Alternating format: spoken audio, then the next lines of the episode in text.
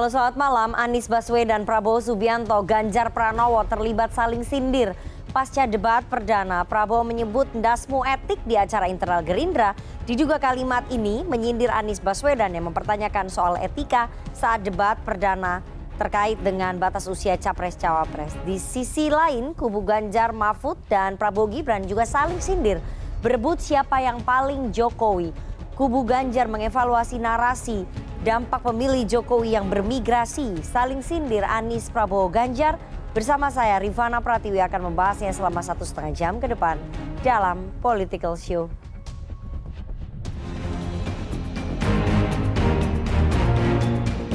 Rakyat kita tahu ya bagaimana prosesnya ya. Yang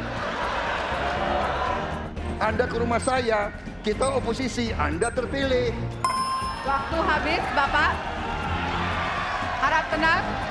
Bapak Prabowo. Bahwa tidak berada dalam kekuasaan membuat tidak bisa berbisnis, tidak bisa berusaha.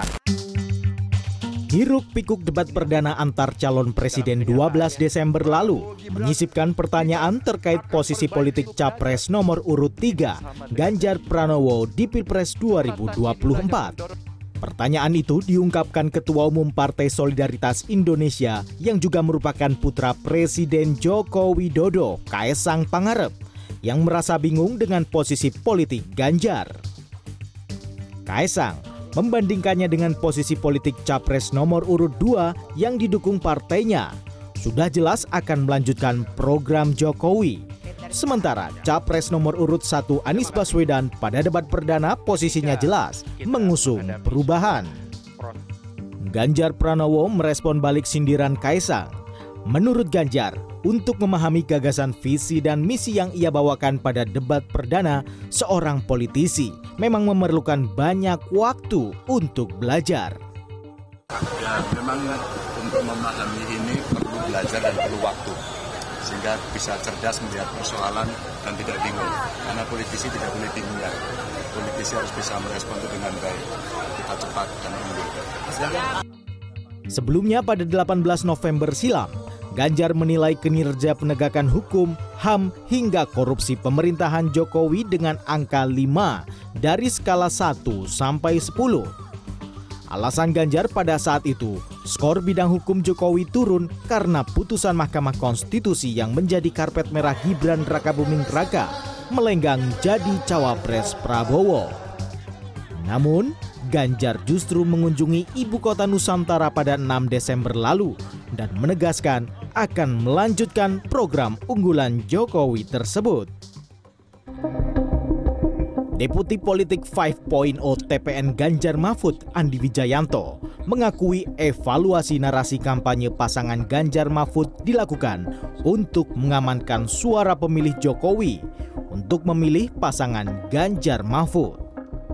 Tentang strategi terutama asosiasi Pak Jokowi ke Mas Ganjar, eh, kami pikir itu yang sesuatu yang perlu kami perkuat ya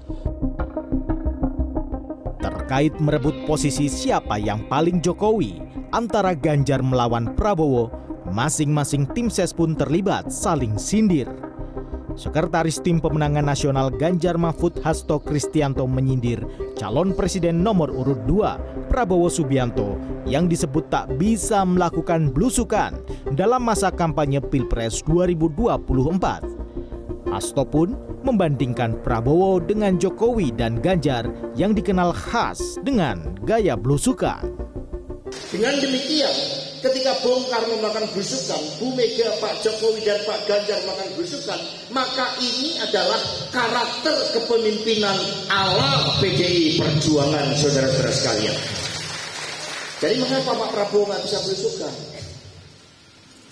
Karena Prabowo bukan dari PD Perjuangan, Prabowo bukan Jokowi, sehingga tidak bisa melakukan belusukan, saudara. Sementara Sekretaris TKN Prabowo Gibran, Nusron Wahid mengatakan, Presiden Joko Widodo di periode 2014 dan 2019 bukanlah petugas partai, melainkan petugas rakyat dan negara. Nusron menilai, tidak mungkin Ganjar menjadi versi lain Jokowi di periode mendatang. Kalau ada yang menyerang kandidat kami dikatakan nggak bisa berusukan, berarti apa? Kandidat kami itu kuat secara gagasan. Ya kan kandidat yang lain hanya bisa jalan-jalan nggak punya gagasan jangan-jangan. Pak Jokowi tahun 2024, Pak Jokowi tahun 2019, Pak Jokowi tahun 2014 bukan petugas partai, tetapi petugas rakyat dan petugas negara. Namun serangan ke Prabowo di debat Capres lalu tidak hanya datang dari kubu Ganjar Mahfud, tapi juga dari kubu Anies Baswedan Muhaimin Iskandar. Pakal Political Branding Silih Agung Wasesa melihat posisi Anies pada debat Capres lalu nampak menyerang Prabowo dan cenderung tidak menyerang Ganjar karena alasan elektabilitas. Masing-masing tim debat harus berhitung banget kira-kira elektabilitasnya seperti apa tuh. Oke. Makanya kalau kita ngelihat semalam itu Anies relatif melindungi Ganjar. Oh ya? Agar nggak turun Tapi banget terlihat dari interaksi ya artinya. Terlihat dari interaksi dengan Mhm. saya saya ngeliat dengan bahasa yang sangat soft banget gitu ketika ketika ada waktu 30 detik eh, diminta untuk menyerang eh, Ganjar memberikan tanggapan, Anies lebih memilih untuk eh, menyampaikan visi misinya gitu. Dan kemudian Ganjar menjawab dengan cantik juga, "Oh ya, saya setuju kalau begitu." Oke. Jadi itu karena apa? Karena kalau Ganjar tidak dilindungin, elektabilitasnya turun, larinya ke Prabowo. Oke, menarik. Dan itu bisa satu putaran. Apakah posisi ketiga paslon ini akan menentukan posisi serangan pada debat kedua antar Cawapres 22 Desember nanti? Tim Liputan CNN Indonesia.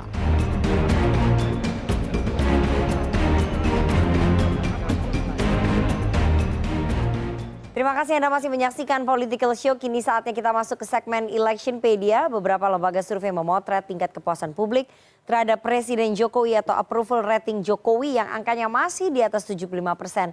Apakah approval rating ini mempengaruhi dukungan terhadap Capres dan Cawapres di Pilpres 2024? Tim Litbang CNN Indonesia telah merangkum beberapa datanya. Saya akan tunjukkan kepada Anda.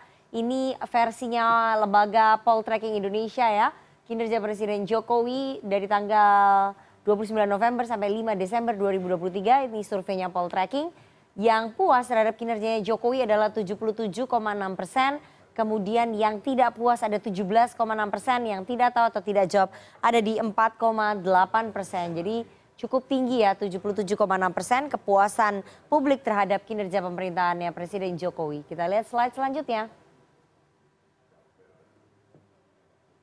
Oke, bagaimana pilihan presiden menurut kepuasan terhadap Jokowi? Masih surveinya Poll Tracking 29 November sampai 5 Desember 2023. Yang puas ada 77,6 persen publik ya terhadap pemerintahannya Pak Jokowi.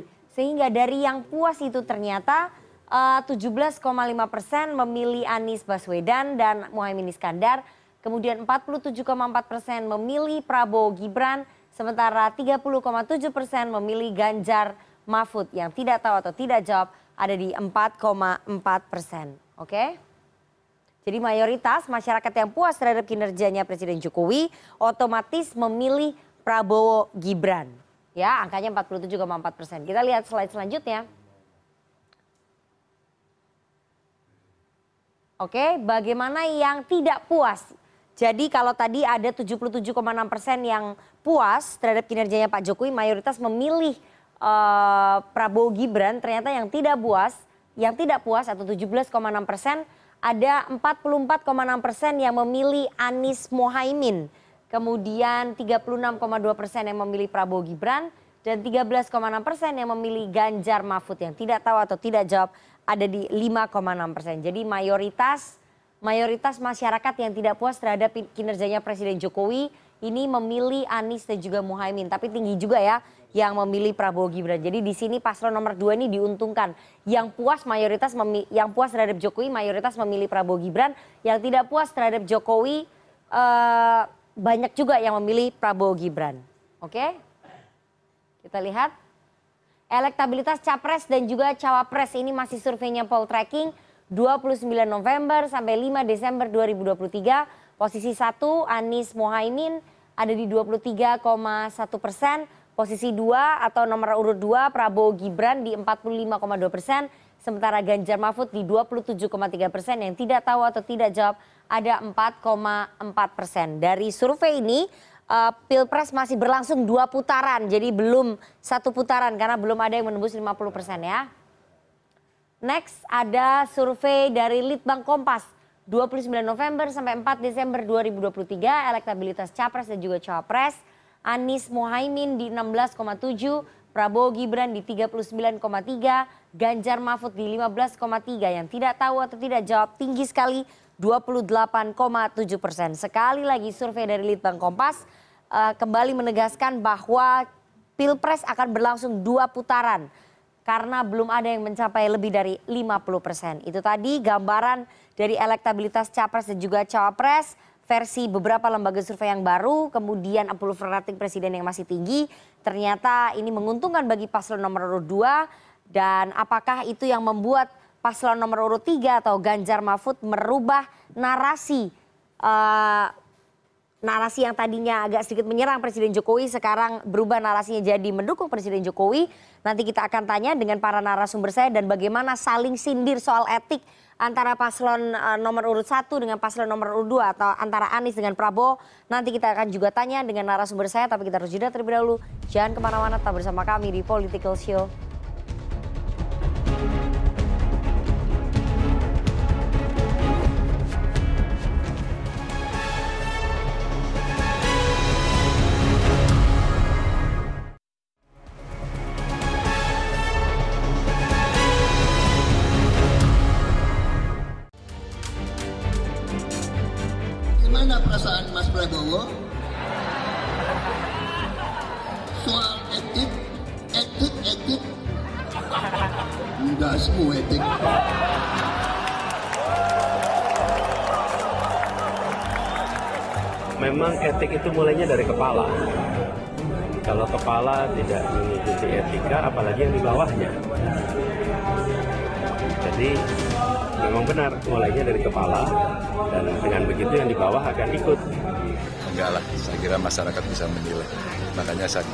Pesan kepada warga untuk kita pakai kalimat-kalimat itu.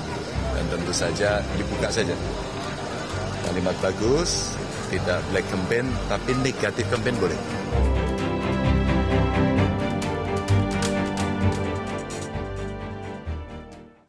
Terima kasih Anda masih bersama kami di Political Show. Anies Baswedan Prabowo Subianto Ganjar Pranowo terlibat saling sindir pasca debat perdana. Prabowo menyebut dasmu etik di acara internal Gerindra. Diduga kalimat ini menyindir Anies Baswedan yang mempertanyakan soal etika saat debat perdana. Di sisi lain, kubu Ganjar Mahfud dan Prabowo Gibran juga saling sindir berebut siapa yang paling Jokowi.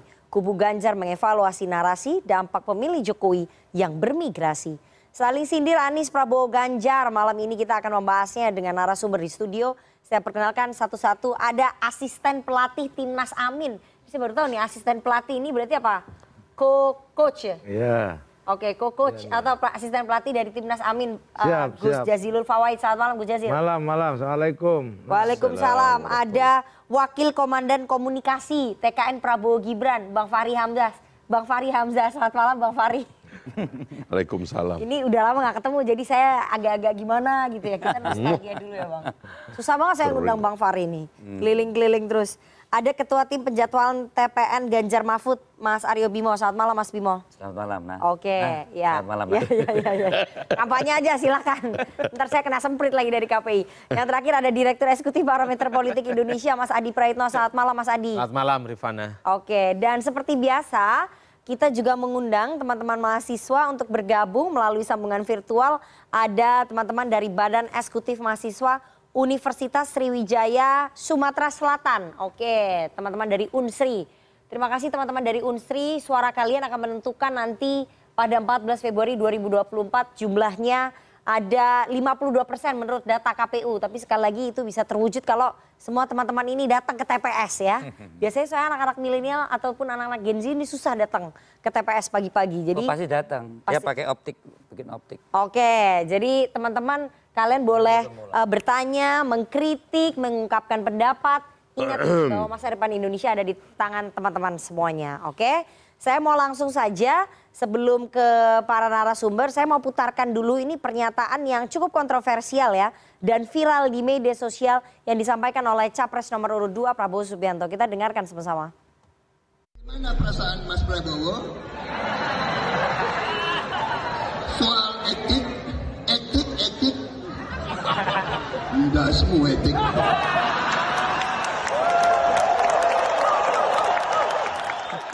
Oke, itu tadi pernyataan dari Pak Prabowo Subianto ya dalam uh, Rakornas internal Partai Gerindra menyampaikan bahwa uh, ada pernyataan soal etik dalam bahasa Jawa. Saya nggak perlu ulangi karena tadi udah disampaikan oleh Pak Prabowo. Saya mau ke Bang Fari. Bang Fari, apa sih maksudnya pernyataannya Pak Prabowo itu motifnya apa sih Pak Prabowo menyampaikan itu soal etik dalam bahasa Jawa yang dalam tanda kutip itu cukup keras loh. Aku bukan orang Jawa. Oke. Okay. Tapi setauku itu adalah bahasa rakyat. Mm -mm. Ya, jadi kalau kalian ini elit-elit ini nggak paham, hmm. ya memang itu alamatnya kepada rakyat. Oke. Okay. Jadi, jadi yang, yang menangkap ini, yang menangkap ini rakyat. Hmm. Hmm. Jadi rakyat itu eh, terpanggil kembali memorinya okay. tentang pemimpin yang tegas tapi humoris, hmm. tentang pemimpin yang jiwanya tenang dan lapang. Karena itu dia gampang sekali mengatakan kalah menang itu biasa, kalau nggak suka kami nggak usah pilih. Okay. Itu hanya keluar dari pemimpin yang uh, jiwanya tenang dan hmm. dia lapang menghadapi permainan ini yang sudah biasa, bahkan beliau sering mengatakan saya dikalahkan oleh Pak hmm. Jokowi berkali-kali dan karena itu saya belajar dari Pak Jokowi itu berkali-kali dia ungkapkan. Jadi saya kira dalam masa pancaroba seperti sekarang ini, keunikan Pak Prabowo adalah karena dia lahir menjadi orang yang paling fasih menafsirkan situasi yang dikehendaki oleh masyarakat Indonesia. Okay. Itu mohon maaf kalau saya mengatakan sedikit banyak Pak Prabowo itu gayanya seperti Bung Karno lah hmm. pada awal-awal kemerdekaan kita sehingga saya kira akan ada solidaritas besar dari masyarakat Indonesia hmm. uh, untuk menjadikan Pak Prabowo sebagai unsur uh, pemersatu Baik. dari situasi kita sekarang dan Baik. itulah yang nampak pada survei-survei yang Anda katakan tadi. Oke, uh, Mbak Fari, saya ingin tanya ya, pernyataan itu memang disampaikan sebagai balasan kepada Mas Anies Baswedan uh, pada saat debat perdana ya? Pertama-tama itu kan forum internal partai. Oke, itu pernyataan itu disampaikan ke siapa? Itu menanggapi balasan Anies Baswedan di dalam pertama-tama forum itu kan perdana. forum internal partai. Hmm, hmm. Dan uh, Pak Prabowo itu memang uh, menangkap sesuatu yang ganjil hmm. kalau beliau dipersoalkan secara etik. Okay. Karena pada dasarnya sepanjang hidupnya hmm. itu penuh dengan uh, apa namanya uh, orang tuh mengorbankan dia, hmm. meninggalkan dia, mengkhianati dia, tapi dia tidak pernah berbuat apa sebaliknya kepada orang. Okay. Dia nggak pernah ngomong jelek tentang orang. Dia selalu menganggap bahwa setiap anak bangsa itu punya porsi dan posisi di dalam okay. peluang menjadi pemimpin hmm. uh, secara nasional. Hmm. Karena itulah uh, di dekat kader-kadernya itu dia mau meng, apa, afirmasi kembali bahwa saya ini masih Prabowo yang dulu dan okay. karena itulah kalau ada orang yang mempersoalkan etika saya, saya bercandain aja. Kira-kira Oke, begitu. artinya memang pernyataan Pak Prabowo soal dasmu etik itu ditujukan kepada Anies Baswedan. Siapa pun Oke. yang mempersoalkan. Kan yang soal etik di dalam forum debat itu Mas Anies Baswedan. Ya mungkin ya, saya nggak tahu ya. E, makanya kan kemudian ada pertanyaan kembali tentang e, apa namanya e, siapa yang konsisten, siapa yang tidak hmm. konsisten. Hmm. Misalnya terkait dengan e, mentalitas oposisi, hmm. ya itu kan akhirnya Ini kan pertanyaan kemudian, soal etik kan soal putusan MK.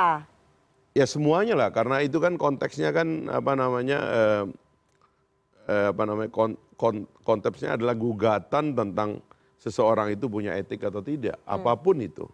Kalau soal keputusan MK kan etika tertinggi okay. seorang warga negara adalah melaksanakan putusan yang sudah final dan baik. mengikat kan. Okay. Jadi itu nggak bisa dipersoalkan. Jadi Makanya, Pak Prabowo um, uh, baper dia, dengan Pak Prabowo itu. enggak, dia bercandain aja kalau ada okay. orang mempersoalkan. Jadi konteksnya bercanda ya? Dia bercandain orang. Okay. Dan setahu saya, saya bukan orang Jawa ya. Hmm. Bung Karno dulu bilang Sontoloyo, ya kan. Pak Jokowi pernah ngulang itu, ya kan di bahasa-bahasa rakyat itu kita sebut.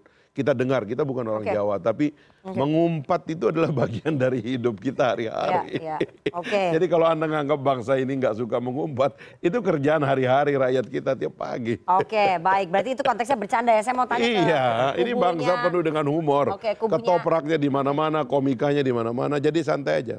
Oke, baik. Saya mau tanya ke kubunya Anies dan juga Muhaimin. Ini bagaimana? Ini uh, konteksnya memang ditujukan untuk capres Anda. Menanggapi Siapa pertanyaan ini? capres Anda. Panas-panasin. Ya udah, udah, kan? terusin. Ya, benar. Panasin terus.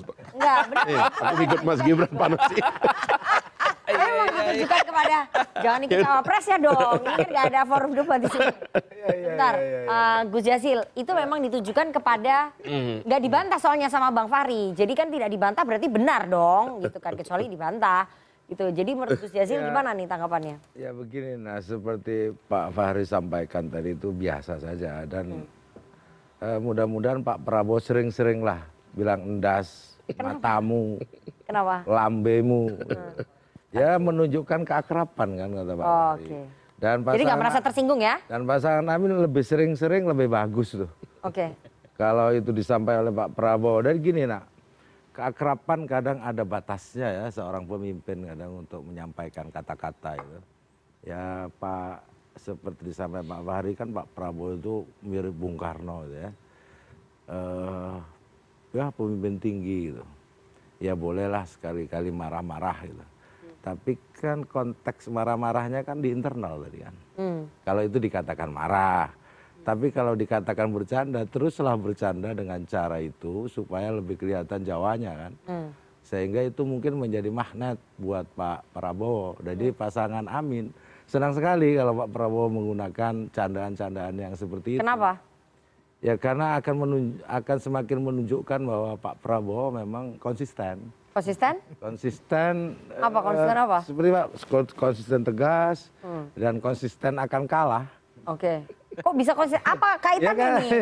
Nah, ya karena kan publik akan menilai soal etika itu hal-hal yang penting ya, termasuk hmm. juga mengungkapkan kata-kata, menggunakan pilihan kata, diksi kan gitu. Hmm. Nah, bagi pasangan Amin ketika Pak Prabowo menggunakan diksi seperti itu, ya sah-sah saja apa sih salahnya? Jadi nggak merasa tersinggung? Enggak lah. Nggak merasa tersinggung ya? Enggak, enggak, enggak. Oke. Okay. Malah kita dorong supaya sering-sering, yeah. supaya menggunakan kata endasmu, supaya yeah. lebih dekat lagi matamu, lebih dekat okay. lagi lambemu gitu kan. Yeah.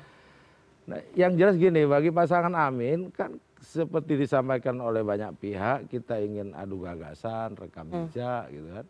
Termasuk juga calon-calon pemimpin itu bisa dianggap sebagai okay. teladan. Okay. Jadi ya memang viral kan akhirnya kata ndas itu. Padahal ndas itu artinya kepala. Iya. Kalau kasar nggak sih buat orang Jawa itu? Kalau ndas ndas itu kan kalau hubungannya dengan etik apalagi ke Mahkamah Konstitusi, endasnya ya ketua Mahkamah Konstitusi. Oke. Okay. Okay. Kalau di eksekutif, endasnya itu ya presiden. Hmm. Kalau di daerah, endasnya itu bupati. Itu tafsirannya gitu. Gus Yazil itu. Nah, enggak, Pak Anies juga sampaikan itu kan. Makanya okay. soal etik itu penting orang ya, yang tadi, punya endas hmm. untuk punya etik Oke, saya putarkan kan ini. Itu. Karena Anda katakan tadi ber, uh, kubunya Mas Anies gak merasa tersinggung. Tapi ini kita dengarin ya, uh, balasannya ataupun sindiran baliknya ini cukup keras ini kita putarkan pernyataannya Mas Anies? Memang etik itu mulainya dari kepala. Kalau kepala tidak mengikuti etika, apalagi yang di bawahnya. Jadi memang benar mulainya dari kepala dan dengan begitu yang di bawah akan ikut. Oke, Gus Yazil, uh, ini kalau misalnya nggak merasa tersinggung, kenapa jawabannya kayak begini ya, sindiran ya, baliknya? Karena kan seperti sama yang Pak Fahri itu kan umum, mendas hmm. itu setiap orang punya kepala kan. Oke. Okay. Cuman kalau dalam struktur etik, public hmm. etik kenegaraan kan tiap lembaga punya kepalanya masing-masing. Hmm. Gitu. Hmm. Itu beda dengan kepala lembaga dengan kepala personal. Apakah yang dimaksud oleh Pak Prabowo itu kalau candaan di warung-warung itu kan artinya das ya kepala. Untuk menunjukkan bahwa memang akrab kan. Saya lama saya nggak ketemu Pak Fahri tuh ngobrol, ah, biasa kalau di Jawa Timur itu. Oke. Okay. Untuk menunjukkan keakraban. Tapi Artinya saking akrab. antara Pak Prabowo dengan Mas Anies dong. Ya sering-seringlah saja untuk gimana? menyampaikan itu. Bahwa itu disampaikan di forum internal kan hmm, oleh Pak Prabowo. Nah kemudian ditanyakan oleh pakar etika lah kira-kira begitu. Hmm. Apakah etis menyebutkan das gitu kan ya tergantung perspektif kan. Oke. Buat Pak Fahri yang dekat ya nggak ada masalah kan. Hmm, Mereka dekat dong berarti Siapa? Pak Prabowo dengan Mas Anies. Ya dekat bagi Mas Anies nggak ada musuh di antara yang ada. Oke. Kita dekat semua. Yang penting gagasan terkait dengan eh, pimpinan ke depan, Hmm, masa hmm. depan Indonesia itu yang penting gitu. Oke. Maka oleh sebab itu bagi seorang calon pemimpin ya harus jagalah untuk memilih diksi yang baik gitu. Oke. Dik- Diksi warung kopi mungkin cocok di tempat warung kopi begitu Hmm. kan. Diksi untuk calon pemimpin, calon presiden ya di Jadi itu diksinya nggak tepat gitu. Sebagai calon pemimpin calon presiden gitu. Iya, diksinya kayak orang tukang becak kan Oke, akhirnya. diksinya kayak orang tukang becak ini Bang Fahri gimana capres Anda? Gimana? Harus lebih berhati-hati lagi memilih diksi. Emang kenapa kalau tukang becak? Emang Ya itu kan yang bilang Gus pekerjaan paslon satu, bukan Tukang- saya. Tukang becak itu mulia. Oke. Pahalanya tinggi ngantar Ya. orang. Ya. Gajinya belum baik. Itulah yang mau diperbaiki oleh Pak Prabowo. Oke. Jadi karena itu forum internal penuh dengan keakraban, suasananya plong, maka bahasa-bahasa yang eh, apa namanya mencerminkan ya kekhasan lah orang Indonesia secara umum. Kosakata kosakata itu nggak mungkin hilang dari Hmm.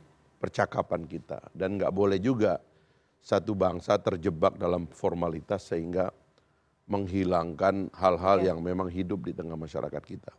Jadi saya kira nggak ada masalah lah kalau malah saya mempersoalkan kenapa kita terlalu sibuk eh, membahas gimmick-gimmick itu, kenapa nggak kita membahas substansi aja Oke. dari pikiran-pikiran besar yang sudah disampaikan tentang bagaimana kita memperbaiki bangsa ini ke depan. Baik, baik. Saya mau tanya ke eh, paslon 3 ya, ke kubunya Mas Ganjar. Kalau tadi menurut kubunya Mas Anies ya harus hati-hati calon pemimpin memilih diksi itu harus memilih diksi yang tepat, eh, nggak boleh sembarangan, eh, sesuai dengan tempatnya. Kalau dari paslon 3 melihat pernyataan itu gimana? Ya saya melihat pernyataan-pernyataan semacam itu tidak pernah terlontar di dalam kepemimpinan seorang Jokowi. Hmm. Jokowi itu didungukan, dibajingankan aja dia cuma ketawa. Hmm. Terus? Jadi ada satu kerendahan hati, ada cara menerima bagaimana publik itu mengumpat, mengkritik dan Hmm. Jokowi rendah hati. Jadi kalau sekarang orang ngomong bahwa penerus Jokowi adalah Pak Prabowo, tentu dengan karakter yang semacam itu sangat tidak Jokowi, Oke. sangat tidak Jokowi. Jadi saya melihat eh, gimmick-gimmick gemo itu hanya menutupi keaslian Pak Prabowo yang menurut kita sebagai seorang pemimpin kesantunan dalam kata dan ucapan dan perilaku itu harus menjadi sikap batin. Tapi kan katanya konsepnya bercanda di Monggo. internal partai. Ya kalau ndasmu itu kan kalau orang Jawa Timur mungkin gitu kan. Mm-mm. Saya Aduh ini kita harus harus sensor ini saya sini. sepakat juga sama Bang Bang Bang Fahri. Candaan itu begini loh nah. Ndasmu nah. Ini, ini, kan. Ndasmu Pak Gajuli gitu.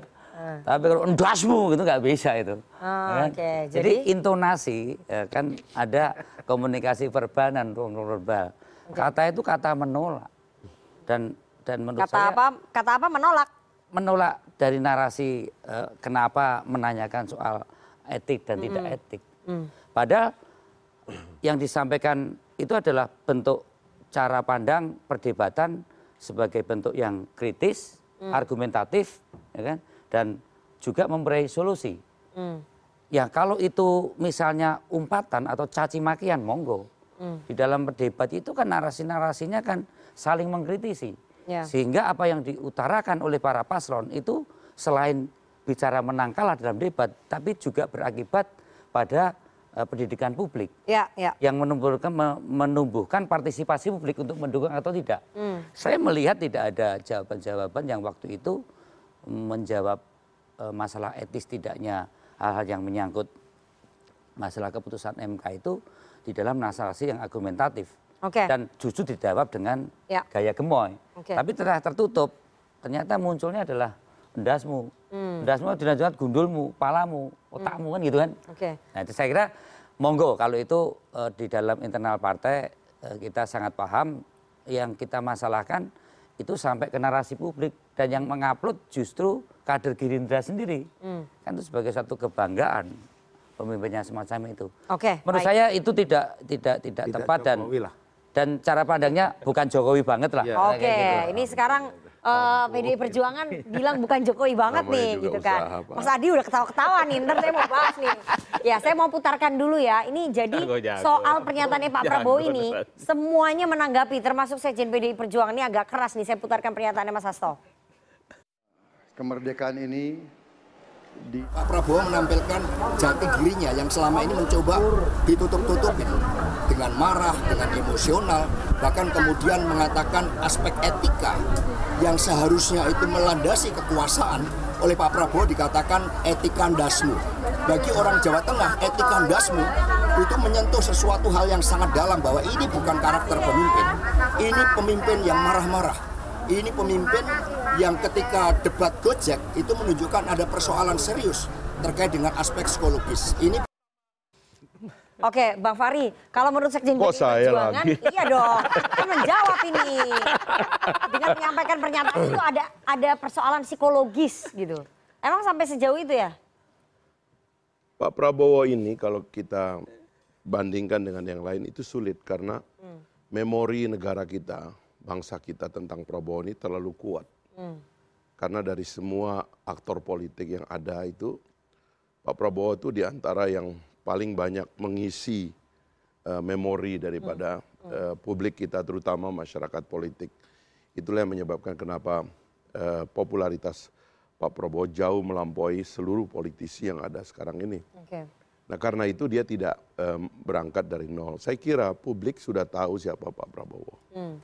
Dan karena itu sudah nggak bisa belok gitu. Dia sudah tahu siapa Pak Prabowo, fitnah-fitnah kepada dia, semua tuduhan-tuduhan yang tidak berdasar kepada dia dan dia sudah terima itu hmm. dengan sangat baik dan apa namanya menjalani satu proses yang luar biasa. Anda bayangkan okay. ya dari semua keraguan orang itu Pak Prabowo bisa bikin partai satu instrumen terpenting dalam masyarakat demokrasi yang partai itu dimulai dari nol. Sekarang menurut survei partai itu kemungkinan akan menjadi pemenang pemilu. Hmm beliau adalah seorang jenderal, pelatih daripada pasukan khusus yang menggetarkan lawan-lawannya di seluruh dunia karena hmm. pasukan khusus okay. Indonesia Kopassus kita salah satu yang terbaik di dunia dan semua orang yang pernah dilatih oleh Pak Prabowo mengatakan respeknya kepada Pak Prabowo. Oke, okay, jadi lalu kemudian dia jadi Menteri Pertahanan yang ya. di mana tombol-tombol senjata itu banyak dan dia mengangkat wibawa pertahanan kita di seluruh dunia.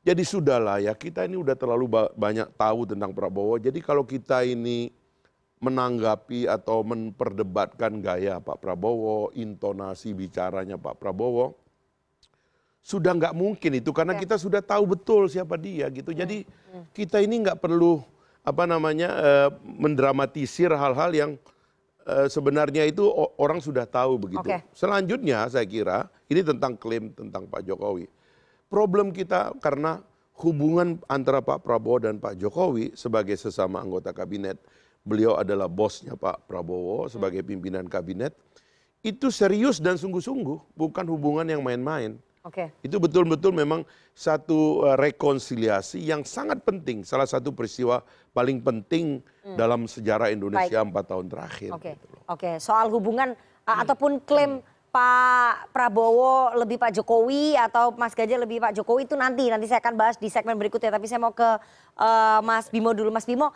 ini kan sebetulnya yang dikritik itu kan yang disindir oleh Pak Prabowo itu pas Anies gitu loh. Tapi kenapa kemudian paslon 3 langsung uh, ikut menanggapi juga dengan sekeras itu tuh Mas Hasto Gini nah ini kan debat capres ya. Yeah. kan soal siapa yang dikritik hmm. siapa yang menjawab. Mungkin jawabannya Pak Ganjar ke Pak Anies, Pak Anies ke Pak Ganjar, Pak Ganjar ke Prabowo, publik hmm. ini publik kan akan menilai. Hmm. Ini kan schooling politik. Yeah. Bagaimana pencerdasan kepada pemilih hmm. yang nanti akan memutuskan berpartisipasi di dalam uh, proses uh, elektoral di 14 Februari. Okay. Okay. Sosok seorang pemimpin, pemimpin dulu ya. Hmm. Ini memenuhi prasyarat nggak kompetensi personalnya, hmm. ya bagaimana kejujurannya, kedisiplinannya, kesantunannya, kemampuan diplomasinya, kemampuan bagaimana bisa memberikan respon yang substantif tanpa melukai uh, dalam uh, konteks kita okay. berdebat misalnya. Nah, disayangkan bahwa uh, seseorang pemimpin dengan mengeluarkan kata-kata yang kasar dan tanda hmm. petik hmm. yang sebenarnya itu adalah forum internal partai. Tapi yeah. saya katakan persoalannya itu sampai ke publik dan hmm. publik akan menilai negatif pada Pak Prabowo.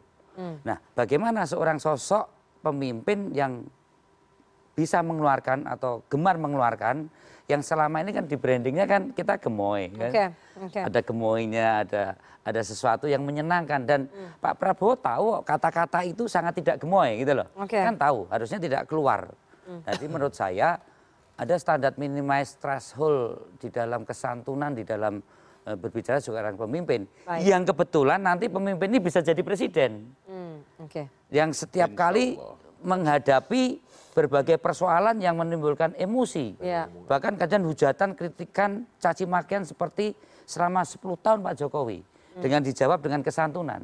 Mengapa saya katakan ini bukan perilaku yang bukan Jokowi banget.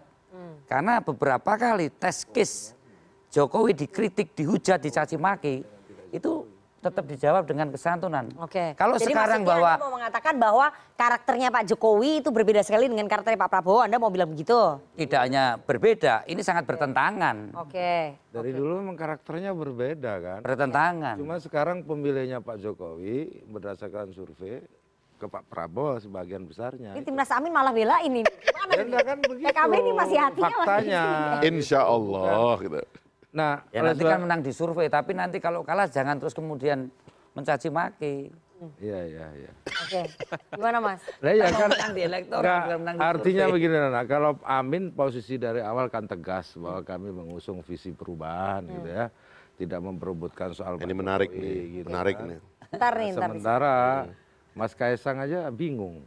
Hmm. Ya itu nanti saya putarkan di segmen Contohnya 3. gitu maksud saya. Soal nah sekarang ya, Pak Bimo iya. mengajak mengkontraskan antara Endas dengan Pak Jokowi itu nggak ada sok nggak ada hubungan. Hmm. Karena orang punya style masing-masing dalam Baik. bercanda kan, kata Baik. Pak Fahri kan begitu. Oke. Okay.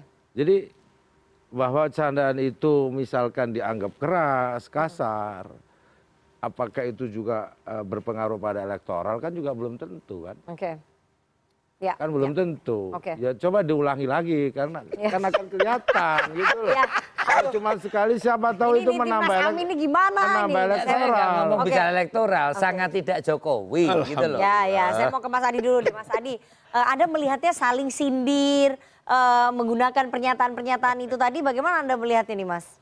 Kalau saya membaca secara umum ini ada satu pergeseran yang cukup signifikan dulu sebelum adanya debat kandidat hmm. sebelum ada pendaftaran ke kpu yang paling banyak dikritik itu adalah jokowi hmm. Pdip mengkritik jokowi elit elit yang mendukung ganjar juga mengkritik pak jokowi termasuk kubunya amin dinilai betapa begitu banyak kebijakan-kebijakan Pak Jokowi itu yang sebenarnya itu itu nanti kita bahas nih di segmen Nah, 3. maksud saya adalah kenapa Prabowo yang dibicarakan orang tak lagi bicara tentang Jokowi. Pertama hmm. itu kontraduktif ya.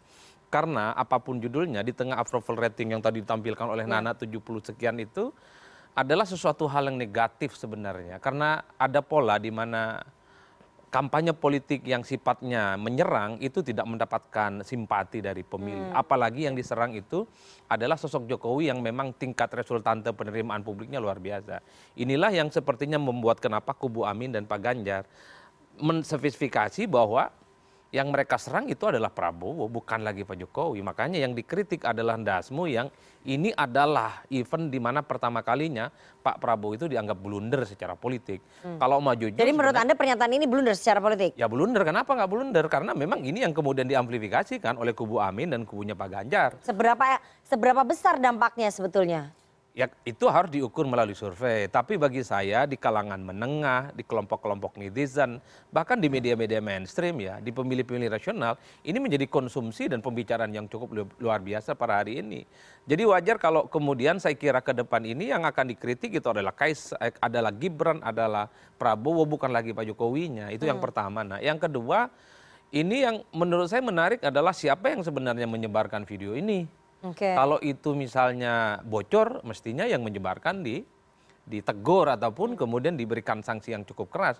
Karena ini konsumsi internal yang kemudian membuat dalam tanda kutip bulian kepada Pak Prabowo cukup luar biasa kan okay. bertubi-tubi sampai hari ini. Atau jangan-jangan memang ini video sengaja dikeluarkan sebagai bentuk bagaimana debat kandidat yang dilakukan oleh KPU beberapa waktu yang lalu ini nggak tuntas Hmm. Ada pendukungnya Pak Prabowo yang sebenarnya ingin nyindir Anies lah. Eh Anies kalau Anda bicara tentang etika, Anda justru yang paling tidak beretika. Itu hmm. kan. Okay. Kan ini yang sepertinya sebagai amunisi, sebagai serangan balik kepada Anies yang dinilai terlampau agresif menyerang Pak Prabowo terkait putusan MK-MK hmm. tentang etika dan seterusnya dan seterusnya. Ini yang saya kira memang perlu dimunculkan kepada publik. Maka ketika kita melihat video yang potongan-potongan pendek itu, ya sebenarnya pra, Pak Prabowo itu ya bercanda memang. Tapi nadanya kan itu semacam ledekan gitu ya. Yeah. Semacam apa ya? Saya bercanda tapi ngeledek gitu karena diulang-ulang etik, etik ya gitu. Eh gesturnya yes. itu yang kemudian menganggap seakan-akan etika itu nggak penting banget. Ini pospaktum apa sih kau ngomong etika lagi, ngomong etika lagi. Gibran itu sudah bisa maju, ngapain diributin? Kan begitu ya. sebenarnya bahasanya kalau mau Ini berarti bentuk ekspresi kekesalan Pak Prabowo ya, terhadap Anies saya tidak mau menyebut kekesalan, semacam apa ya, kan ada ledekan yang cukup sindiran, berarti ini bentuk kekesalan dong. Salah satunya, kenapa ngomongin etik lagi? Ini pospaktum, ini sudah peristiwa Di luar forum debat ya, ya? Di luar forum debat dan publik sudah melihat Mas Gibran sudah bisa maju. Anda kalau nggak setuju jangan pilih. Hmm. Kan itu kalimat lanjutan yang sebenarnya ingin dilanjutkan dalam hal ini. Ini yang kemudian menjadi menarik. Nah, yang yang ketiga yang ingin saya katakan, nah, nah kan kalau kita melihat kecenderungan rata-rata pemilih kita itu kan kalau calon pemimpin harus menggunakan bahasa-bahasa formal. Hmm. Jangan bahasa-bahasa warung kopi yang disebutkan oleh Gus Jazil misalnya hmm. atau Bang Bimo. Bahkan kalau bisa calon pemimpin itu bercandanya pun harus ilmiah dan bahkan akademik gitu ya. Hmm. Nah seperti Anies itulah. Anies mana pernah bercanda. Sekalinya bercanda dia harus mencari apa mencari Wakanda. satu idiom ataupun tagline-tagline yang cukup akademis dan ilmiah. Bahkan kehidupannya Pak Anies itu kan cukup serius banget. Pakai batik ke mana-mana, nggak pernah hmm. pakai kaos. Nggak pernah misalnya pakai uh, pakaian-pakaian yang casual bahwa ingin menunjukkan satu portofolio politik bahwa seorang pemimpin itu ya memang harus resmi penampilannya. Okay. Jadi harus Baik. memang apa officially okay. dia tidak pernah mengeluarkan statement-statement yang kemudian membuat suasana kebatinan yang kemudian menjadi Baik. gaduh ya. Baik. Tapi overall bagi saya ya inilah politik kita. Saya Baik. justru bersyukur kalau ada capres dan copres selalu blunder kayak gini. Kenapa? Minimal ada perdebatan yang diperbincangkan di publik. Kalau tidak isinya puji-pujian. Ya, kalau ya. tidak ya Mas ini Adi, saling okay. rangkulan. tapi tapi uh, Anda melihat bahwa pernyataan yang disampaikan Pak Prabowo itu tidak akan merubah stigma orang terhadap beliau ya? Ataupun citra gemoy tadi? Ya kalau pada level elit ya berubah. Tapi di bawah kan ini kan nggak netes informasinya. Okay. Jangankan soal bagaimana soal dasmu tentang MK-MK, ya, tentang ya. putusan ya, Mahkamah Konstitusi, elit, ya. tentang apa namanya politik dinasti ini kan daya serapnya cuma 30 hmm. persen. Jadi amunisi untuk menyuntikkan informasi yang terkait dengan gemoy ini yang tidak inline dengan sikapnya Pak Prabowo itu amunisinya nggak cukup. Okay. Jadi inilah yang menurut saya kalau memang ini adalah sesuatu yang efeknya negatif seperti yang dibicarakan oleh kelompok kritis dan netizen mestinya ini punya daya rusak elektabilitas hmm. tapi nyatanya nggak punya daya rusak apa pun dan bahkan kalau melihat secara umum ya Bang Fahri dan pendukung Prabowo secara umum ya apa pun yang terjadi pada Prabowo mau blunder termasuk Gibran yang blunder ngomong apa itu asam sulfat, sulfat ya. ya bagi mereka nggak penting-penting amat bagi elektabilitas mereka buktinya di survei-survei ya? tetap tinggi bagi mereka ya blunder ini hanya ore-ore okay. bukan menjadi okay. instrumen yang ore -ore cukup penting Baik. jadi wajar kalau kemudian sebenarnya Pak Prabowo dan Gibran ini merasa di atas angin bahwa seblunder apa pun mereka tidak akan memberikan dampak negatif terhadap tingkat elektabilitas mereka. Baik, baik. Itu analisisnya Mas Adi. Tapi kita sekali lagi nggak tahu sampai nanti di TPS 14 Februari 2024. Uh, eh, nanti di segmen selanjutnya saya akan bahas ya soal perubahan narasi uh, saling sindir antara kubunya Ganjar dengan kubunya Prabowo soal klaim siapa yang paling Pak Jokowi. Tapi kita harus jeda terlebih dahulu. Jangan ke mana-mana tetap bersama kami di Political Show.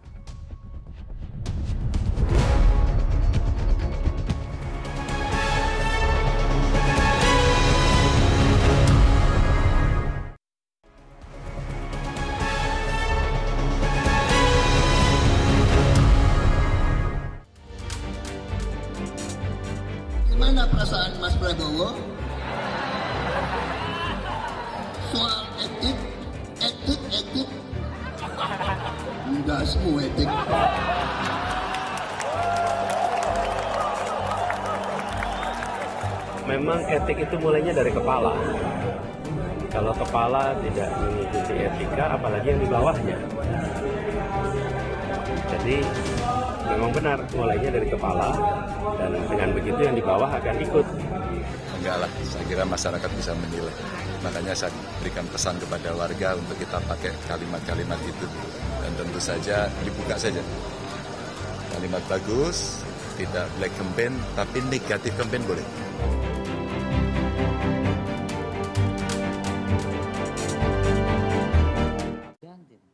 Ya, terima kasih Anda masih bersama kami di Political Show dan saya akan lanjutkan ya perbincangan kita dengan para narasumber. Tadi kita sudah bahas soal saling sindir antara kubu Anies dengan kubu Prabowo. Ternyata saling sindirnya bukan hanya berhenti di situ, tapi saling sindir ataupun saling klaim antara kubunya Ganjar dengan kubunya Prabowo. Saya akan putarkan ya pernyataan dari Capres nomor urut 3 Mas Ganjar dan timnya ini kita dengarkan sama-sama. Dan ada salah satu capres yang mengatakan akan merevisi undang-undang IKN. Bagaimana tanggapan dari? Saya bukan capres itu. Tanggapannya Pak? Saya bukan capres itu. Tapi untuk mendukung kegiatan IKN saat ini? Sudah ada undang-undangnya, maka siapa pun harus melakukan melaksanakan undang-undang itu. Tentang strategi terutama asosiasi Pak Jokowi ke Mas Ganjar, eh, kami pikir itu yang sesuatu yang perlu kami perkuat ya. Eh, jadi kalau teman-teman melihat visi misi yang ada di delapan gerak cepat Mas Ganjar, uh, inti dari visi misi itu Indonesia unggul yang pada dasarnya membuat apa program-program strategis yang sudah dilakukan oleh Pak Jokowi, Mas Ganjar akan melakukannya lebih baik dan lebih cepat. Jadi tidak cenderung tidak ada di visi misi kami yang mengatakan kami akan membatalkan program A, akan membatalkan program B. Itu tadi pernyataan dari Mas Ganjar Pranowo, capres nomor urut 3 soal akan tetap melanjutkan IKN karena sudah ada undang-undangnya dan pernyataan dari tim uh, dari TPN Ganjar Mahfud ya.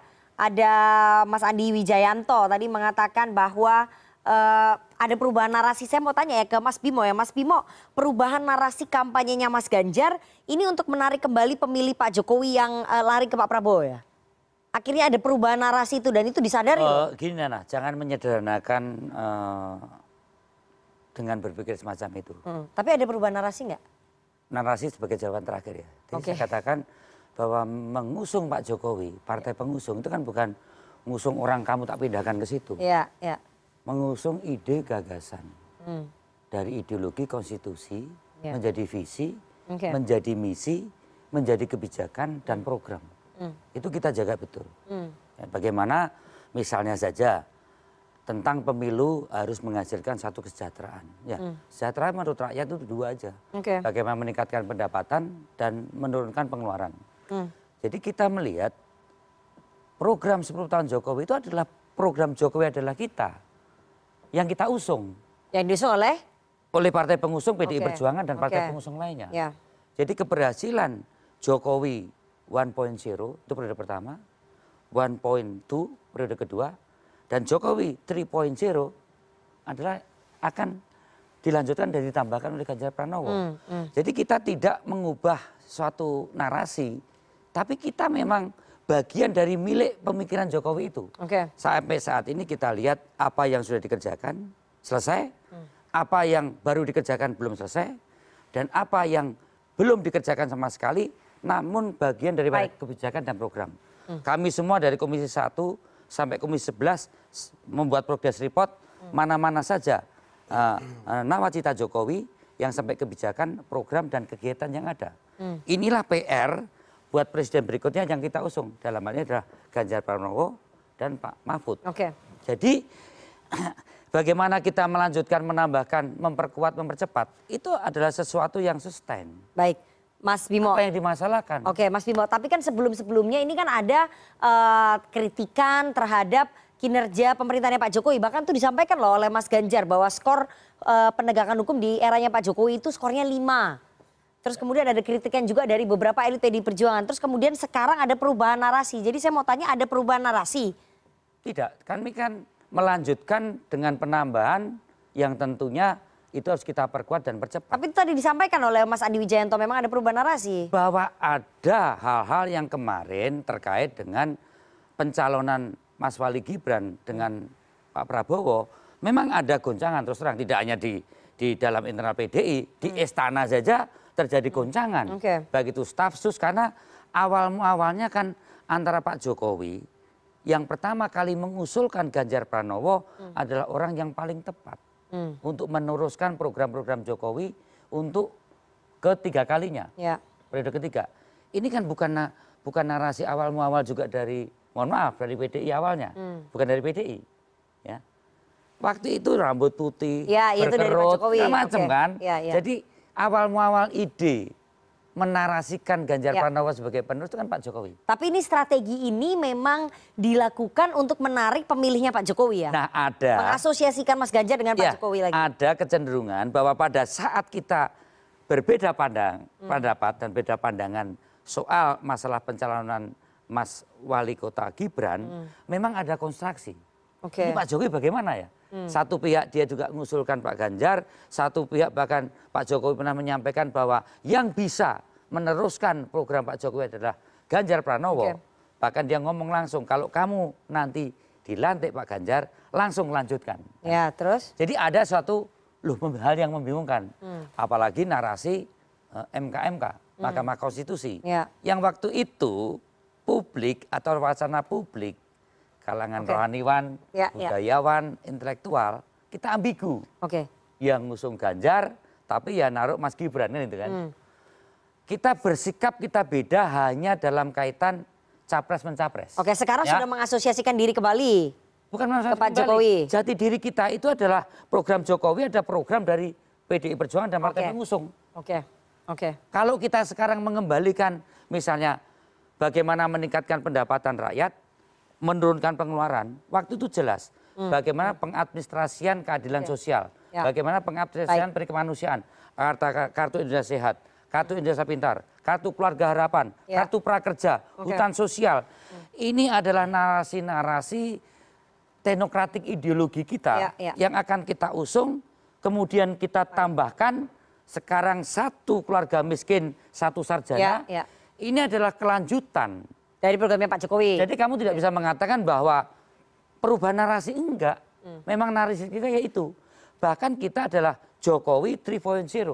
Okay. Lah kalau itu dilanjutkan Pak Prabowo, tapi kan publik dari melihat mana? figur, publik kan melihat figur ada Mas Gibran di sana bersama dengan Pak Prabowo.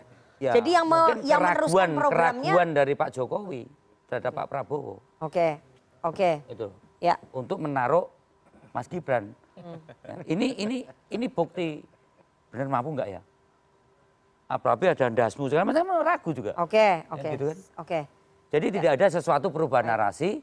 Ini adalah satu kelanjutan bahwa ada beberapa kritik-kritik yang kemarin dilontarkan pada saat pencalonan Mas Gibran. Hmm. Ya itu narasi ideologi, narasi konstitusi, Baik. narasi komitmen partai. Ya. Baik. Bukan berarti itu 10 tahun ini di bumi hanguskan atau diklaim oleh ya, ya, baik, ya mungkin baik. Pak Prabowo tapi Pak Prabowo Pak bisa juga sebagai okay. pelanjut Jokowi tapi KW2 atau KW3 lah. Oke, jadi Pak Prabowo KW2 atau KW3-nya Pak Jokowi kalau menurut eh, PDI Perjuangan ada meskipun tidak diakui ya oleh Mas Bimo ada perubahan narasi tapi publik bisa merasakan ada perubahan narasi dari uh, kubunya Mas Ganjar. Tadi juga diakui oleh Mas Adi Wijayanto. Ini dari kubunya Pak Prabowo tidak khawatir ya? Bahwa nanti pemilihnya Pak Jokowi mungkin akan kembali lagi nanti ke Mas Ganjar dengan adanya eh, narasi yang berbeda sampai kapan pun kita sulit membela eh, pikiran-pikiran uh, yang spekulatif hmm. tentang situasi ini karena pada dasarnya kita ini adalah korban dari sistem hmm. uh, apa namanya partai politik dan juga pemilu hmm. yang tidak didesain untuk memfasilitasi uh, pertarungan yang konsisten okay. antara uh, partai politik dengan ideologinya, dengan programnya, dan kader-kadernya yang bertarung, yeah. yang asli berasal dari partai itu, tidak kita desain seperti itu. Dari satu fakta bahwa kemudian yang bertarung ini tiba-tiba sudah tinggal tiga orang mm. dari sekian banyak partai politik, tinggal tiga pasang, gitu ya. Dan kemunculan mereka itu akhirnya juga penuh dengan anomali. Ya. Nah, anomali ini yang menurut saya mana yang lebih keras pesannya sampai kepada rakyat. Oke. Jadi menurut Ternyata, Pak Prabowo? Pesan yang paling keras sampai kepada rakyat itu adalah bahwa kebaikan leadership Pak Jokowi, kepemimpinan Pak Jokowi, tadi approval rate yang Anda sebut itu, hmm.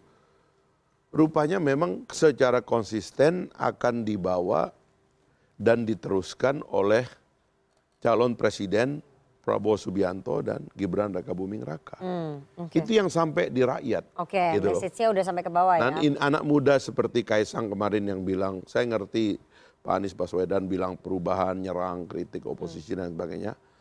Saya ngerti Pak Prabowo dia bilang mau melanjutkan, tapi saya nggak ngerti. Eh, saya bingung. Saya bingung dengan ke mana? Mas Ganjar. Tapi okay. saya mau jelaskan gini, ini bukan sekedar jadi ketua umum partai, tapi ada satu generasi juga yang memang ingin membaca ini secara lebih jelas. Sebenarnya ini yang kami, mohon maaf di Partai Gelora dari awal itu mengadvokasi agar pertarungan ini harus dilihat oleh rakyat dalam satu apa namanya posisi berdiri yang kuat gitu loh. Yang sekarang ini posisi berdirinya paling kuat itu cuma Pak Prabowo dan Mas Gibran. Tidak saja karena dari awal Pak Prabowo adalah anggota kabinet yang sekarang masih menjadi anggota kabinet secara real mengatakan saya penerus Pak Jokowi, saya loyal kepada Pak Jokowi nyaris tanpa reserve. Kan ada Pak Mahfud, anggota kabinet tar dulu, tar dulu, ini kan yang message-nya paling kuat ditangkap ya. Oke. Lalu kemudian ada Gibran yang sebenarnya kader PDIP ya yang tadinya Pak Jokowi. Ya kan eh, PDIP pernah ditawarkan untuk hmm. Mencalonkan Mbak Puan dan Mas Ganjar sebagai wakil hmm. Pak Prabowo, tapi kemudian yang muncul adalah Gibran, kader PDIP dan anak biologis dari Pak Jokowi. Oleh publik itu ditangkap real sebagai yang melanjutkan. Ini ini hmm. dulu nih, ya. Ya, satu. Nah yang kedua kalau saya mau usulkan, ya ini nanti apa namanya silakan ditanya kepada ahlinya nanti. Tapi ini kira-kira saran saya ya. Hmm. Kalau kita mau real menunjukkan posisi yang jelas, hmm. let's make it clear bahwa posisi nomor satu dan nomor tiga itu betul-betul harus dibikin clear. Ya nomor satu kan. Kalau saya ya, ini yang mesti kita bongkar. Rakyat tuh ingin menonton satu pertarungan yang clear Mumpung ini calonnya cuma tiga. Kalau saya kan pakai teori harusnya putaran pertama calonnya banyak. Nanti putaran kedua baru calonnya tinggal dua. Hmm. Tapi sekarang oke okay lah udah tinggal tiga. Identifikasinya nggak terlalu rumit. Ya, terus? Bikin tuh clear. Kalau menurut saya nih ya. Yang membuat rakyat itu terlalu kuat kepada Pak Prabowo adalah karena mohon maaf, mohon maaf, nomor satu dan nomor tiga tidak jelas. Hmm. Nomor satu misalnya, bicara perubahan. Kenapa sih enggak ayolah sekarang Pak Surya Paloh, Habib Salim, Gus Muhaimin kita duduk. Kayaknya kita perlu tarung yang agak serius nih. Hmm. Sebagai oposisi dan sebagai perubahan. Ayo kita bertarung agak real. Okay. Mari kita tunjukkan kepada rakyat bahwa kita mau sungguh-sungguh bertarung ini.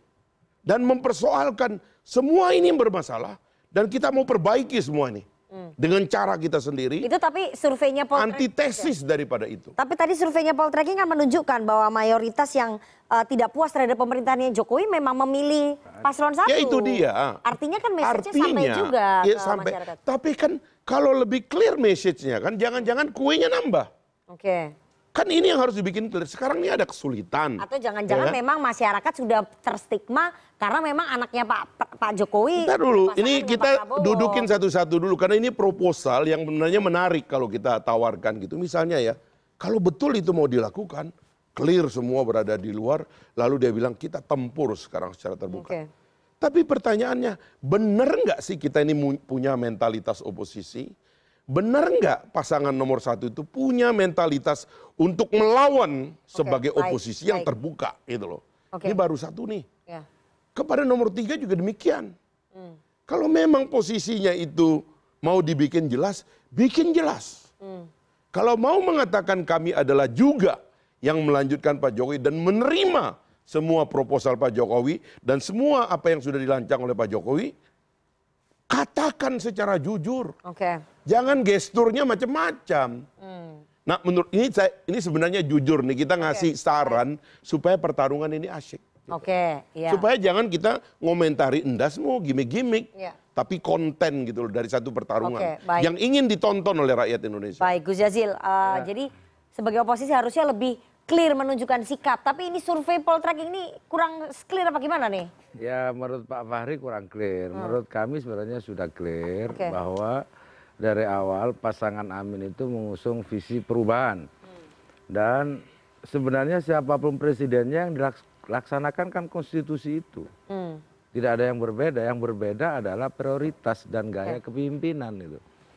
Nah, dari awal eh, pasangan Amin memang mengambil tema hmm. untuk eh, perubahan itu dan di mana poinnya? Poinnya adalah melakukan koreksi bahwa di setiap kebijakan yang akan dilakukan betul-betul dipikir impact keadilan hmm. dan kemerataan. Oke. Okay. Memang uh, akhirnya kalau ngelihat dari hasil survei kan Pak Jokowi memang approval ratingnya tinggi. Ya itu jadi na narasi perubahan akan laku nggak ketika approval nah, ratingnya Pak Jokowi itu tinggi? Itu tantangan kami. Oke. Okay. Tapi so far dengan, berhasil nggak menurut? Ya kalau misalkan dibagi tiga kan di sini keberlanjutan dua-dua ini. Mm -hmm. Ya kan artinya tidak tidak cukup satu putaran. Gitu. Mm, okay. Nah sampai hari ini pun kan juga belum jelas ya. Kalau Pak Bimo bilang Pak Jokowi ini sebenarnya antara ide gagasan pribadi sama KTA, KTA dan KTP-nya kan nggak bisa dipisah-pisahkan. Iya, iya. Iya kan? Tetapi bahwa di dalam kontestasi yang ada nggak bisa dibantah bahwa Mas Gibran meskipun beda kakaknya itu putranya Pak Jokowi. Hmm. Nah, oleh sebab itu kami makin jelas mengambil posisi. Kami okay. mengambil posisi Ada bahwa, ceruk sendiri ya? Ya, ada ceruk sendiri meskipun oleh lembaga survei tadi kan masih kecil. Nah itu tentu tantangan kami. Hmm. Kalau Pak Fahri mendorong supaya kami jelas tadi kan, supaya kita makin kecil kan hmm. maksudnya. Nggak begitu juga publik di Indonesia gitu. Okay. Nah sama halnya juga begitu misalkan pasangan nomor tiga ngambil posisi yang tegas, mau tegas hmm. di mana? Oh hari ini Pak Jokowi masih kadernya? Ya. Atau bukan? Kan masih hari ini masih jelas hmm, hmm. kadernya gitu kan apa yang mau dipertegas di situ okay. uh, oleh sebab itu kami melihat pasangan Amin bahwa memang dari awal yang bekerja di depan publik itu hanya dua poros, poros perubahan dan poros keberlanjutan. Okay. Nah, poros perubahan itu diwakili oleh Amin dan poros keberlanjutan lebih banyak plus minus diwakili oleh Pak Prabowo hari ini. Hmm. Karena berubah akhirnya kan dari yang awalnya rambut putih berubah ke anak ya. Ya. apa gitu ya, ya, istilahnya ya, ya, ya. itu jadi okay. kan berubah biasa itu dinamikanya biasa saja ya. gitu ya. dan itu justru tantangan buat kami gitu tantangan dan sampai hari ini kan memang masih katakanlah ya pelan kenaikan kami kan hmm. pelan tapi ada uh, ada kenaikan ada trennya nah okay. Sementara kan Pak Bimo pelan, trennya turun. Okay. Gitu kan. Jadi Nanti naik lagi. Ya itu, itu kan biasa begitu kan ya, namanya ya. dinamika. Ya, ya. Saya, saya mau ke Mas Adi. Mas Adi, eh, bagaimana kemudian Anda melihat perubahan narasi yang tidak diakui ya oleh Mas Bimo tapi diakui nih oleh timnya yang lain. Jadi ada peru, bagaimana Anda melihat ada perubahan narasi dari kubunya Mas Ganjar eh, kemudian konsistensi narasi perubahan dari kubunya uh, Mas Anies dan keberlanjutan dari kubunya Pak Prabowo? Ya sebenarnya bukan perubahan narasi yang saya tangkap, tapi soal bagaimana model komunikasi publik yang disampaikan oleh kubu Ganjar ya. ya, ya. Dulu kan memang agresif, dia direct misalnya mengkritik soal MK-MK, ya. soal etik, tentang indeks demokrasi yang hmm. dianggap turun. Saya kira kalau soal demokratisasi dan seterusnya masih dikritik itu oleh Ganjar dan para hmm. pendukungnya. Yang saya sebutkan agak sedikit berubah model komunikasinya adalah karena sudah tak lagi agresif menyerang Pak Jokowi. Hmm. Dulu seakan-akan Jokowi itu sudah dianggap outsider. Ya. Ketika sudah kelihatan merestui Kaisang untuk bisa maju bersandingan dengan Prabowo Subianto. Maka iya Gibran maksud saya. Jadi tak mengherankan kalau kemudian kritiknya itu bertubi-tubi. Hmm. Ini muncul dari semua elit PDIP serentak dari ujung sampai ke ujung. Tapi hmm. belakangan sepertinya itu mungkin dinilai kontraproduktif juga karena apa pun PDIP per hari ini dengan Pak Jokowi itu tidak bisa jalan. Ya. Meski kita tahu iman politiknya pasti beda kan okay. begitu Pak. Tapi itulah yang sebenarnya itu yang saya sebut sebagai model perubahan komunikasi politik yang berubah. Bagaimana caranya?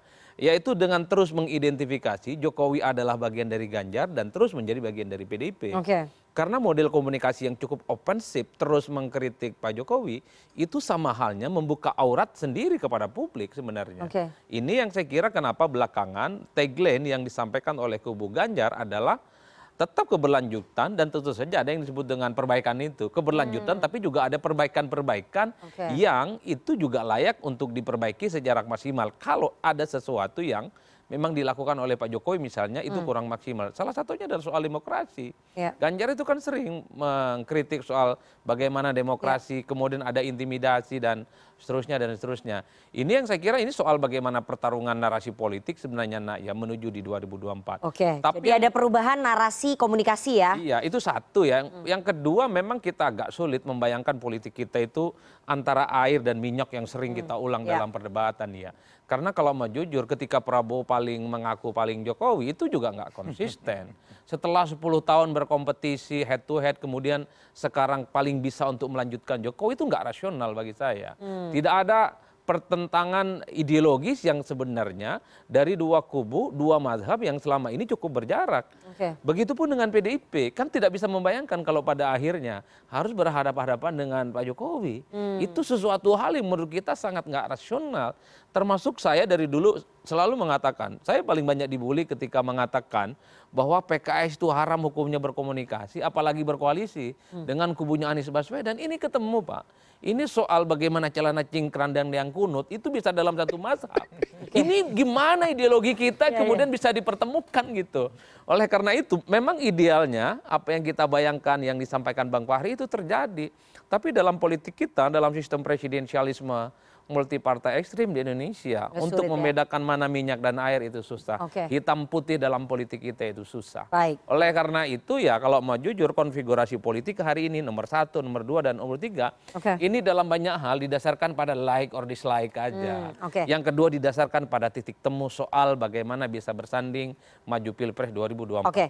ini kan kita lihat uh, positioning pada saat debat perdana ya. Uh, tampak Mas Anies dan juga Mas Ganjar itu tidak saling menyerang tapi lebih banyak menyerangnya mengeroyoknya ke Pak Prabowo. Menurut Anda, saya ingin Anda prediksi ya nanti di debat cawapres komposisinya akan sama atau ada perubahan setelah tadi narasi komunikasi uh, publiknya paslon 3 berubah gitu. Saya membaca ya di debat cawapres ini akan terjadi jauh lebih sengit ya. Hmm. Karena kan sudah ada portofolionya yang uh, di debat pertama dulu orang membayangkan debat pertama ini jaim kaku karena ya. antar capres ini saling kenal dan saling hangat itu nggak bisa dibantah tapi ketika misalnya Ganjar nyerang Anies juga nyerang bahkan terkesan Prabowo ini kan dikeroyok ya, ya. dengan kritik-kritik yang cukup luar biasa ini menegaskan bahwa di sisa perdebatan selanjutnya ini nggak mungkin adem ayam yang hmm. dibayangkan oleh publik adalah apakah Pak Mahfud yang seorang profesor sekarang Menko Polhukam bisa tidak misalnya dialog terbuka dengan Gibran apa pun itu tentang investasi, tentang ekonomi dan hal apa saja yang sudah dilakukan di Solo selama tiga tahun. Ya. Syukur kalau misalnya agak nyentil-nyentil. Katanya Pak Mahfud ini adalah orang yang peluru tanpa kendali. Ya itu yang kita tunggu Pak okay. Berani dia tidak mengkritik Mas Gibran yang notabene-nya adalah anak Pak Presiden. anak bosnya lah ya. Anak bosnya. Ya, ya, Begitupun ya. dengan Gus Muhaimin kita tahu. Gus Muhaimin ini statement-statementnya wah sadis nah. Okay. Agresif juga meski dengan bumbu-bumbu yang berkelakar dan bercanda. Hmm, ya. Tapi pilihan kata Gus Mohaimin mengingat posisinya sebagai seorang aktivis jangan disepelekan. Bukan tidak mungkin Gus Mohaimin lah yang. Jadi dua-duanya akan tetap mengeroyok Mas nah, Gibran. Itu yang sebenarnya dibayangkan karena yang dalam tanda kutip yang dalam posisi dikeroyok itu Prabowo dan Gibran. Baik. Karena dianggap sebagai wakilnya Pak Jokowi. Ya. Dan pada saat yang bersamaan memang elektabilitasnya paling tinggi. Oke, siap nggak cawapresnya dikeroyok besok? Kemuliaan uh, sebab-sebab perkawinan antara Pak Prabowo dan Pak Jokowi di hmm. 2019 itu itu terlalu tinggi okay. dan itu terlalu mendalam pada kerinduan rakyat bahwa ya. kepemimpinan itu harus berlanjut hmm. Dan transisi ini harus dikelola dengan baik, baik. untuk menggapai sesuatu yang lebih besar okay. belajar dari gagalnya kita ngelola transisi kepemimpinan berkali-kali saya nanyanya dan cawapres itu Anda siap nggak dikeroyok dan itu menyebabkan kemudian okay. kerinduan itu wujudnya adalah approval daripada masyarakat bahwa ini sudah benar. Hmm. Jadi kalau teman-teman yang lain mengupayakan ingin mengambil kui daripada hmm. kesadaran publik ini, itu sulit saya kira. Publik ini akan makin menjadi moderat dan memilih ke tengah. Baik. Inilah yang mungkin menyebabkan bisa-bisa memang apa boleh buat satu putaran. Okay. Apa boleh buat. Oke. Okay itu uh, menurut anda kita nggak tahu nanti menurut TPS nanti menurut ya. rakyat. Satu putaran 14, 45. Insya Allah. 14 Februari Doa 2024. Oke. Setelah ini kita akan tanya tanggapan dari teman-teman mahasiswa tapi kita harus jeda terlebih dahulu jangan ke mana-mana bersama kami di Political Show.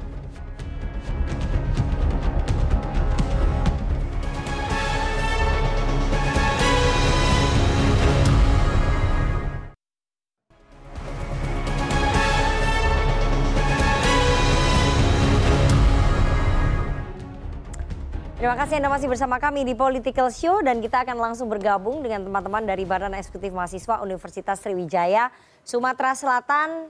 Sudah ada Panca dan Nisa. Oke, silakan. Panca dulu. Uh, Oke, okay, mungkin aku mau uh, sedikit ini ya mengutarakan kecewaan aku pribadi gitu.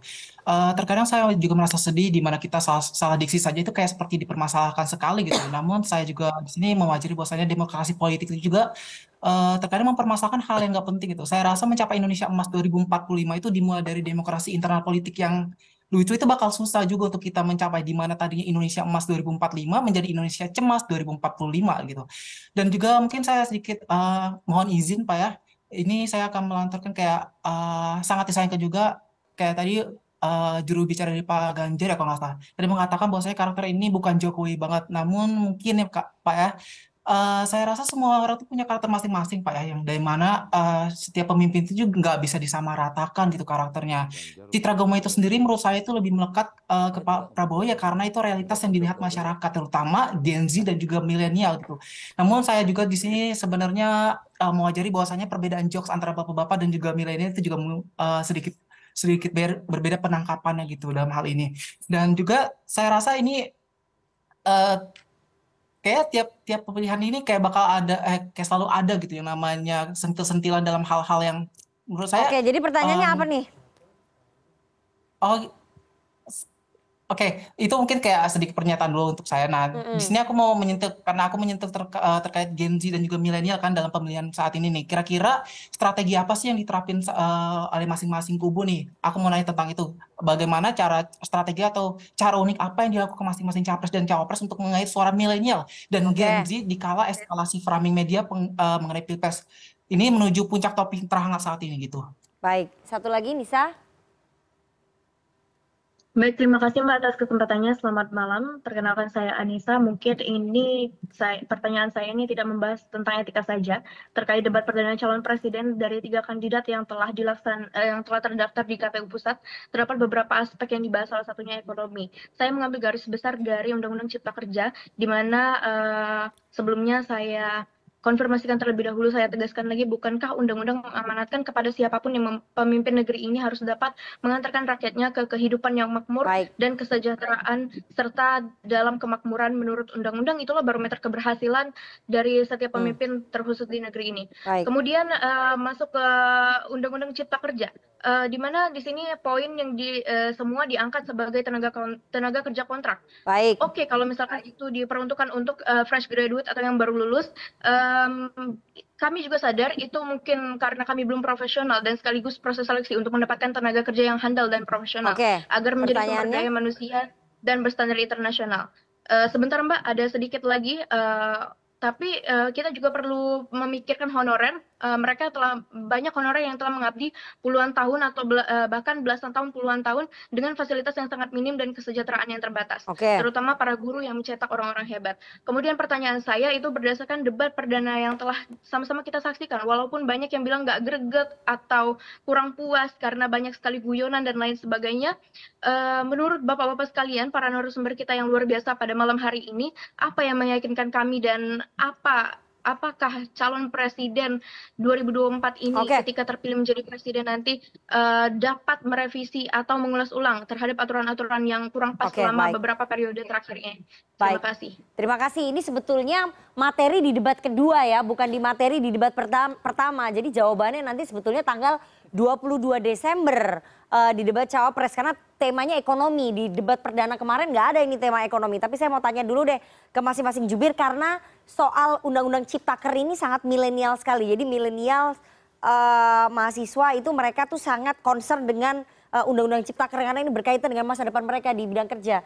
Eh, eh, Gus Jazil, sikap politiknya bagaimana nanti kalau Amin terpilih soal Ciptaker ini? Ya tentu bukan hanya undang-undang cipta kerja ya, Hmm. semua undang-undang yang eh, harus direvisi dan diperbaiki, disesuaikan dengan konteks zaman dan termasuk juga pada proses Oke. eh, pembentukan undang-undang, pasti pasangan Amin akan melakukan koreksi-koreksi. Apa koreksinya revisi? Ya, revisi, koreksi, dan tentu kita ngambil pola yang berbeda karena memang eh, narasi perubahan itu titik poinnya adalah pada penguatan sumber daya manusia. Oke. Jadi yang tadi disampaikan oleh Panca maupun Ya. Nisa itu kata kuncinya kan Hmm. seberapa besar pemerintah mem- lewat eh, undang-undang maupun Ya. eh, prioritas-prioritas Oke. yang itu dapat mempercepat Hmm. eh, tingkat kesejahteraan rakyat dengan memberikan ya pencerdasan di situ. Baik. Jadi Baik. pembangunan sumber daya manusia akan diletakkan menjadi Baik. sesuatu yang prioritas. Oke, oke. Eh, singkat saja Bang Fahri, jadi sikap politiknya dari Pak Prabowo Gibran kalau terpilih nanti akan bagaimana terhadap eh, Undang-Undang Ciptaker? Kan Anda mengusung keberlanjutan, berarti nggak bakal ngapa-ngapain, ngelanjutin aja gitu. Salah satu eh, atau problem apa eh, ini keberkahan lah ya. Keberkahan kedua yang dimiliki oleh pasangan eh, Prabowo Gibran adalah karena adanya wakil dari generasi baru Indonesia dalam kepemimpinan nasional. Dari satu dari dua orang yang paling kuat di Republik ini nanti adalah Mas Gibran. Ya yang jadi masih sama Undang-Undang Ciptaker gimana? sehingga dia akan menangkap nafas dari generasi ini secara lebih kuat dan dia diimplan dalam kekuasaan eh, eksekutif terutama gitu. Jadi memang generasi muda itu akan punya kesempatan seluas-luasnya untuk beraspirasi sedalam-dalamnya tentang apa yang mereka inginkan bagi masa depan mereka. Baik. Kuat sekali itu. Oke, meskipun ada Mas Gibran di situ, Mas Gibran akan merevisi Undang-Undang Ciptaker nggak? Pokoknya sudah ada Mas Gibrannya. Itu tinggal kita atur generasi ini menyampaikan seluruh mimpi dan aspirasi. Oh, tapi berarti belum tentu ngerevisi ya, karena kan keberlanjutan. Itu produknya Pak Jokowi. Pokoknya apa pun mimpinya udah ada di sana. Oke, Dan belum bisa gitulah, dijawab ya. kan? Bukan nggak jadi bisa belum tahu jawab. nih akan Kita taruh merevisi orang, bukan taruh kata-kata, taruh orang di situ. Oke, oke. Gitu. Kalau dari kubunya Mas Ganjar kan mengusung keberlanjutan juga Ya. Programnya Pak Jokowi pasti akan Lan, ya. melanjutkan Lanjutkan. Undang-Undang Ciptaker. Tambahkan. Itu padahal tadi harapan Dulu. mahasiswa Kamu jangan receh dulu. Lanjutkan, tambahkan, perkuat, Perbaiki. percepat ya kan. Jadi Oke. ini eh, kalangan gadget yang yang tidak seperti eh, survei-survei yang ada. Oke. Mereka melek politik. Hmm. Dia paham betul bagaimana eh, keikutsertaan di dalam menentukan jalannya pemerintahan lewat pemilu besok harus mendapatkan eh, pemimpin yang betul-betul eh, komit terhadap rakyat. Hmm. Kalau itu lanjutkan, tambahkan, kemudian untuk rakyat, tentu apa yang tidak bisa berubah, namanya undang-undang. Tapi juga kita harus lihat, kita bedah dulu kenapa itu sampai ada dulu. Jadi hal-hal narasi-narasi kalangan Gen Z dengan pendapat dan argumentasi yang semakin matang dan dewasa, saya kira akan memberikan eh, masukan-masukan kepada DPR Oke. untuk mencermati dan melihat bagaimana sebenarnya undang-undang ini dibuatkan bukan untuk kepentingan pengusaha saja, tapi bagaimana uh, pertumbuhan ekonomi, investasi, lapangan kerja, peningkatan ekspor, peningkatan pajak itu penting. Tapi saya suka bahwa ini mahasiswa kritis. Ya. Ini adalah generasi Z yang tidak bisa dijawab dengan gemoy saja mereka tertarik. Oke. Tapi harus dengan narasi-narasi yang benar-benar uh, memberikan suatu pembelajaran Ya. dan bagaimana partisipasi publik akan ikut dan pemimpin juga akan melakukan corrective Baik, action baik. terhadap berbagai masukan-masukan Gen Z. Jadi Oke. adik-adik tenang, kau tidak perlu menanggapi hanya jawaban dengan gemoy, Tenang. tapi selalu kritis terhadap uh, para Ganjar pemimpin yang akan Baik. Mas Adi, Eh, Anda melihat nanti ke depannya bagaimana ini? Ya sebenarnya pertanyaan mahasiswa ini adalah pertanyaan kritis yang reflektif yang menurut saya ini beyond electability. Hmm. Jadi ini tidak ada urusannya dengan setinggi dan serendah apa tingkat elektabilitas cawa- cawapres, tapi ini menyangkut bagaimana kualitas personal dan kualitas kepemimpinan ke depan. Karena memang kalau mau jujur yang cukup kritis dengan Undang-Undang Cipta Kerja selama ini adalah kalangan aktivis mahasiswa Ya, ya. Yes. dan gerakan civil society yang dinilai memang lebih pada bisnis oriented dan tidak terlampau ramah misalnya terhadap eh, apa namanya aspek serapan terhadap kiner- ke- kekerja terutama dari kalangan muda dan kelompok Gen Z. Jadi ini yang mestinya harus menjadi komitmen dan Oke. menjadi portofolio politik yang siapa pun nanti yang jadi presiden bahwa. Undang-Undang Cipta Kerja itu memang didirect, didrive untuk kepentingan bangsa dan negara bukan hanya untuk kepentingan-kepentingan orang yang hanya memperlebar jarak antara yang miskin dan yang kaya. Kan ini pertanyaan-pertanyaan yang menurut saya menjadi kekhawatiran di kalangan anak muda. Nanti Baik. setelah lulus mau jadi apa? Itu repot, Ya. Pak. Yang yang mempertegas mau revisi cuma paslon Amin. Yang nomor dua ya yang penting udah ada orangnya dulu revisi nanti belakangan. Tenang, Mas Gibran Yang sudah paslon tiga perba- eh, lanjutkan dan tambahkan Kan. itu saya nggak ngerti itu maksudnya apa ya. Tambahkan yang sesuatu yang lebih baik. Tambahkan sesuatu yang lebih baik berarti bisa revisi. Bisa juga. Oh bisa revisi berarti Kalau paslon satu perlu. dan tiga uh, bisa revisi soal undang-undang Ciptaker. Nanti kita lihat bagaimana uh, pertarungan di debat cawapres, terutama soal tema ekonomi ya, soal revisi undang-undang Ciptaker pasti akan muncul juga tuh nanti. Dan setelah ini kita akan dengarkan sentilan-sentilan dari teman-teman komisi.co, tapi kita harus jeda, jangan ke mana-mana, tetap bersama kami.